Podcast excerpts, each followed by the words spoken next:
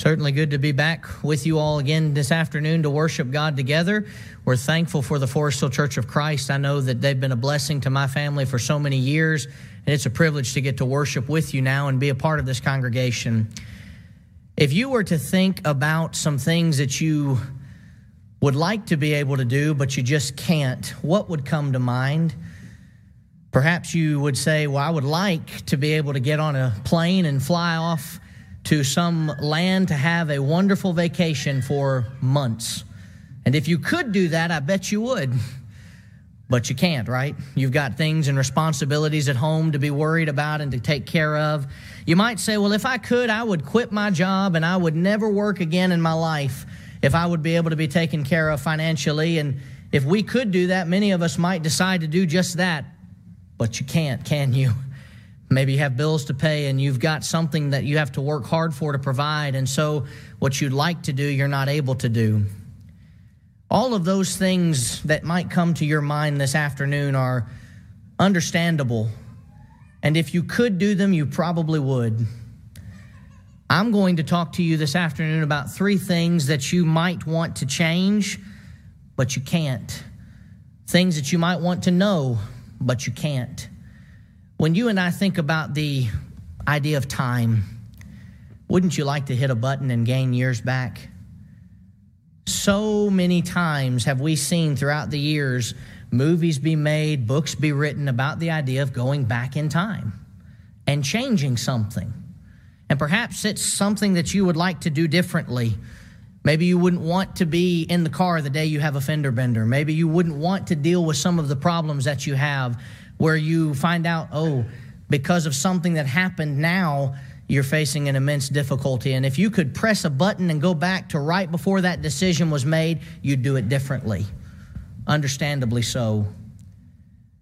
And as all of us think this afternoon about some things that we thought we, we think so much about past, present, future, I want us to first talk about the idea of if you and I could change the past, we would, wouldn't we? You think about some of the horrible major events that have happened in our country's history and our world's history. If I say the word Holocaust, you know exactly what I'm talking about. You don't have to really stop for a moment and think about it. You know the horrible event that that was. If I say 9 11 in this country, that means quite a bit. But you hear all the time on the news about a different school shooting that's taken place different horrible act that's been done by someone to another. And all of those things that are now in the past, if anybody could press a button and go back and change them, so many people would choose to do that. That's understandable. There are so many tragic events that have happened in our history as a world, as a country, that we would want to change. But what about your own life? Would you go back and do things differently if you were given the opportunity to? I would. You see, I, have got things in my life that I know I messed up in the past. I didn't make the right decision. I didn't do what was right, what was Christ like. And it caused pain and it caused heartache and it caused difficulty. And if I could take it back, I would. If I could press a button, go back to the very day that those things happened, and talk to myself and say, This is what's going to happen if you do this, I would do everything I could to try to change that. And I'm not alone in that. You're not alone in that. You know, there are people even in Scripture that we can find that I believe you could say wanted to change their past. If you think for a moment about Moses, Moses was one who wanted to change his past. You remember what he did when he was told to speak to the rock, but he struck the rock instead and was told, Because of what you've done, you're not going to be granted entrance into the promised land. Now, sometimes parents will give a punishment to a child and then they will show grace or mercy and they'll say, I'm not going to punish you anymore. And evidently, Moses had hoped that that would happen with God. Moses hoped that maybe, just maybe, God would change his mind and allow him entrance into the promised land. In Deuteronomy chapter 31 and verse 2, he said to them, I am 121 years old today. I can no longer go out and come in. Also, the Lord has said to me, You shall not cross over this Jordan. And Moses was indeed, Deuteronomy 34 7, 120 years old when he died. His eyes were not dim, nor his natural vigor diminished. And you might think, well, he must have made peace with it. No, he really hadn't made peace with it at one point in his life. Because, in fact, in the book of Deuteronomy, that same book in chapter 3, verses 23 through 26, Moses is begging the Lord to let him into the promised land. Please let me in. And God finally says, Don't you ask me anymore. It's not happening. Do you think if a news reporter, right after that had happened, as we so often see in the sporting world, could walk up to Moses and say, What are you thinking right now? What do you think he'd say? I regret what I did. I wish I hadn't done that. But it happened. And there was nothing that Moses could do to change what he had done. And the consequence for what he had done was firm. He had no other way but to deal with what he had done and to be punished for it as well. Moses isn't the only one we find, though, in the Bible wanting to change their past.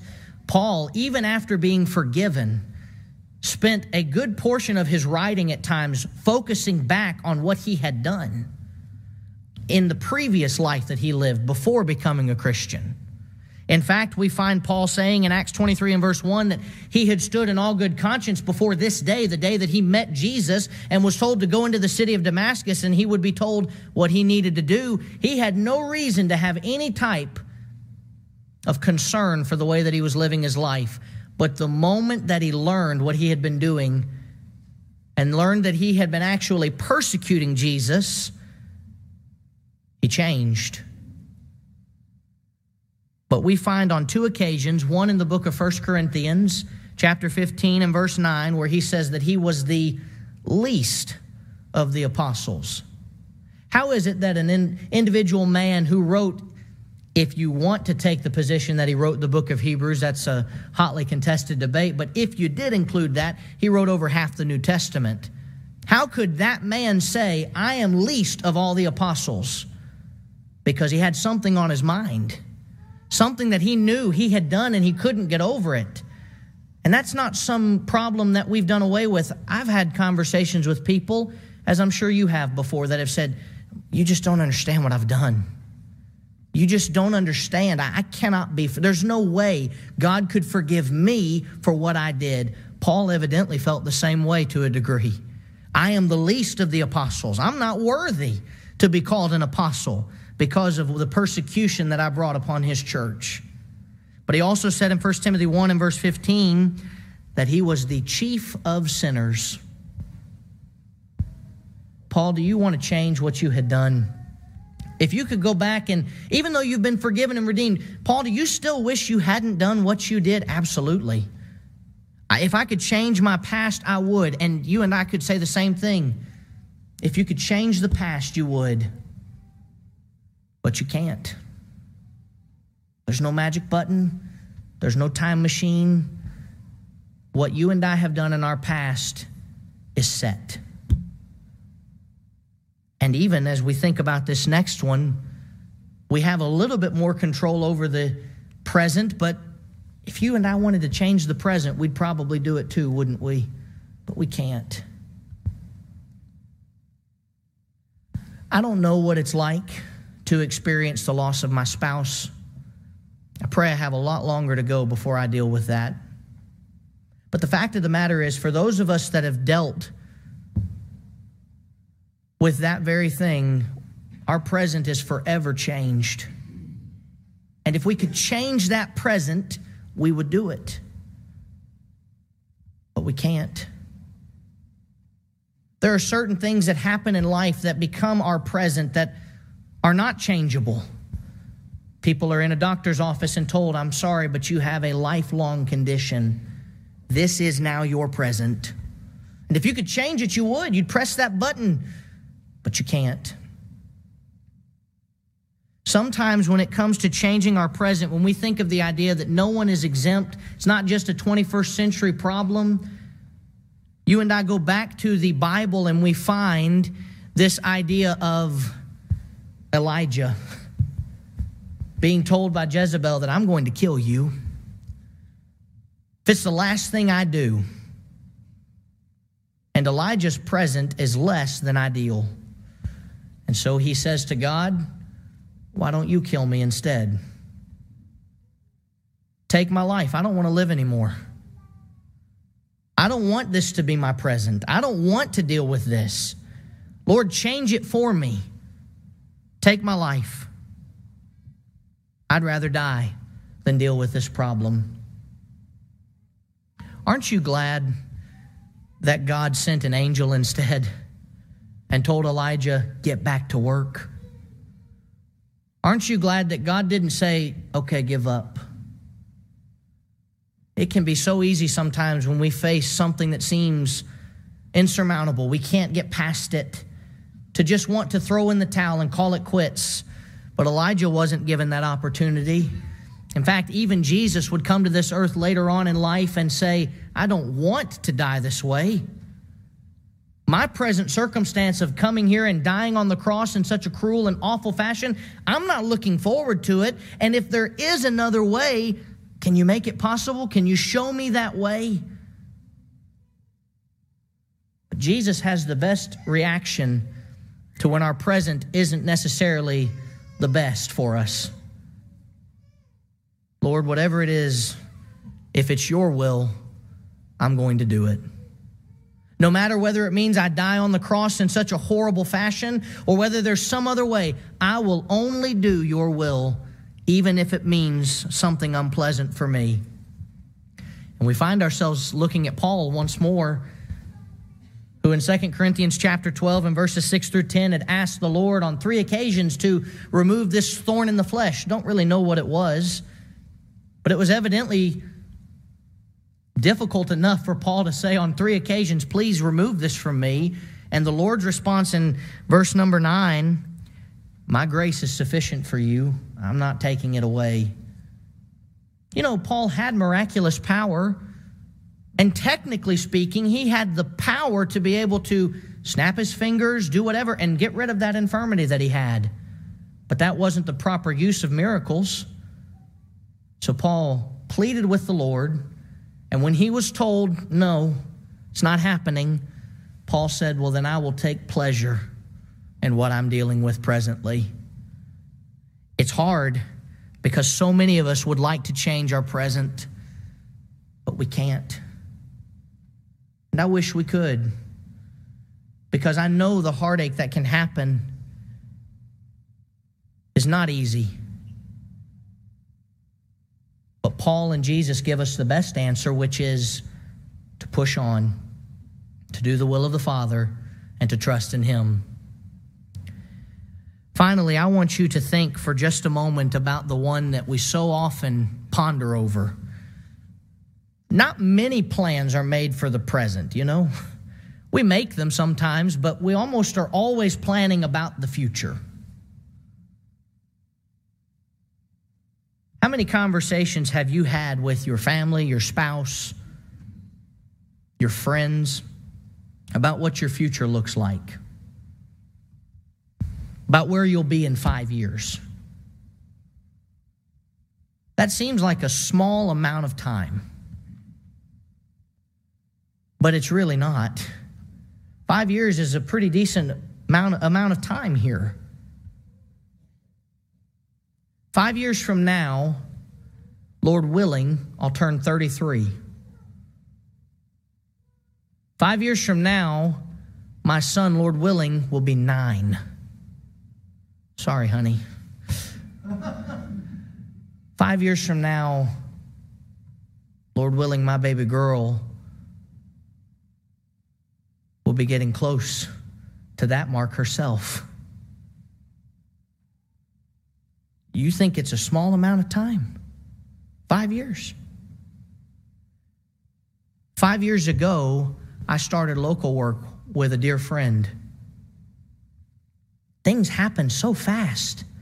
Things change and move and, and they grow and they get to the point where people move away. And if I could tell you what your future looked like five, years from now, how many of you would want to know? I would. I am the worst at being surprised. I almost always accidentally, mind you, I promise you, discover at least one Christmas present that I'm going to be getting. It happened this past week. I opened a box that I thought was mine. It was my mom's. And guess whose gifts were inside it? Mine. And I had to go to her and say, I'm so sorry. I did it again. My wife has said that she can't plan a surprise party for me because I'm too superstitious about that stuff. I'm just too cautious. And I, I don't know, why you want me to go here at this time? That seems strange. Is there a party? I want to know if there's a game going on and worship has been taking place. The moment that I get a chance to do it, I'm going to check my phone and check the score. As soon as worship's over, I'm going to want to find out what's going on. I can't wait. I don't like waiting. Spoilers, I'm fine with them. Spoil it for me. I want to know. And the hardest thing for me to deal with is I can't know everything. I don't know where I'm going to be in five years. Worse, I don't know what problems I'm going to face in five years. It would be one thing if I could know where I'll be five years from today. But if I let you pick, you can pick between where you'll be in five years or what problems you'll face in five years. Which one? Probably picking this one, right? The problems, so that you can prepare and be ready. I probably would pick that one too. I don't know. I wish I did. But the Bible gives me comfort on this subject where it tells me that only God truly is the one who knows the future. We're told in Deuteronomy 29 29 that the secret things belong to the Lord. There's just some things you and I won't know. And I have to make peace with that. I have to be okay with that. I'm not entitled to every bit of information that this world has ever had a part of it. It's not my right just because I became a Christian for God to then say, well, now you must know all of the secrets. Now you get to know every little detail and every little thing. Some things are just not for me to know or for us to know. But even in Jeremiah 33 and verse 33, God can do great and mighty things that we don't know about. We won't know. God's not going to call us up and tell us. There are things that only God knows. And probably the most important of all, and the most obvious one, is Judgment Day. Only He knows when that's coming. Not even Jesus knows when the judgment day is coming. And so, if you and I could know the future, we probably would say that we'd like to, but we can't. I'm young. I'm not trying to profess that I'm an older man and that I've been around the block enough to know But when I saw this picture in preparation for this lesson and thinking about what it could mean from an illustration purpose, it hurt to look at. Because you hold that newborn baby in your hands and the hourglass is full. The sands have just begun to start trickling down to the end. And you and I watch as that baby grows, develops its personality, and becomes a young person, graduates, goes to college, graduates, meets the love of their life, has children of their own. And the hourglass is getting more and more full on one side and emptier and emptier on the other. Until eventually we find ourselves taking our last breath and it's empty The time has run out. And it all feels like a blur.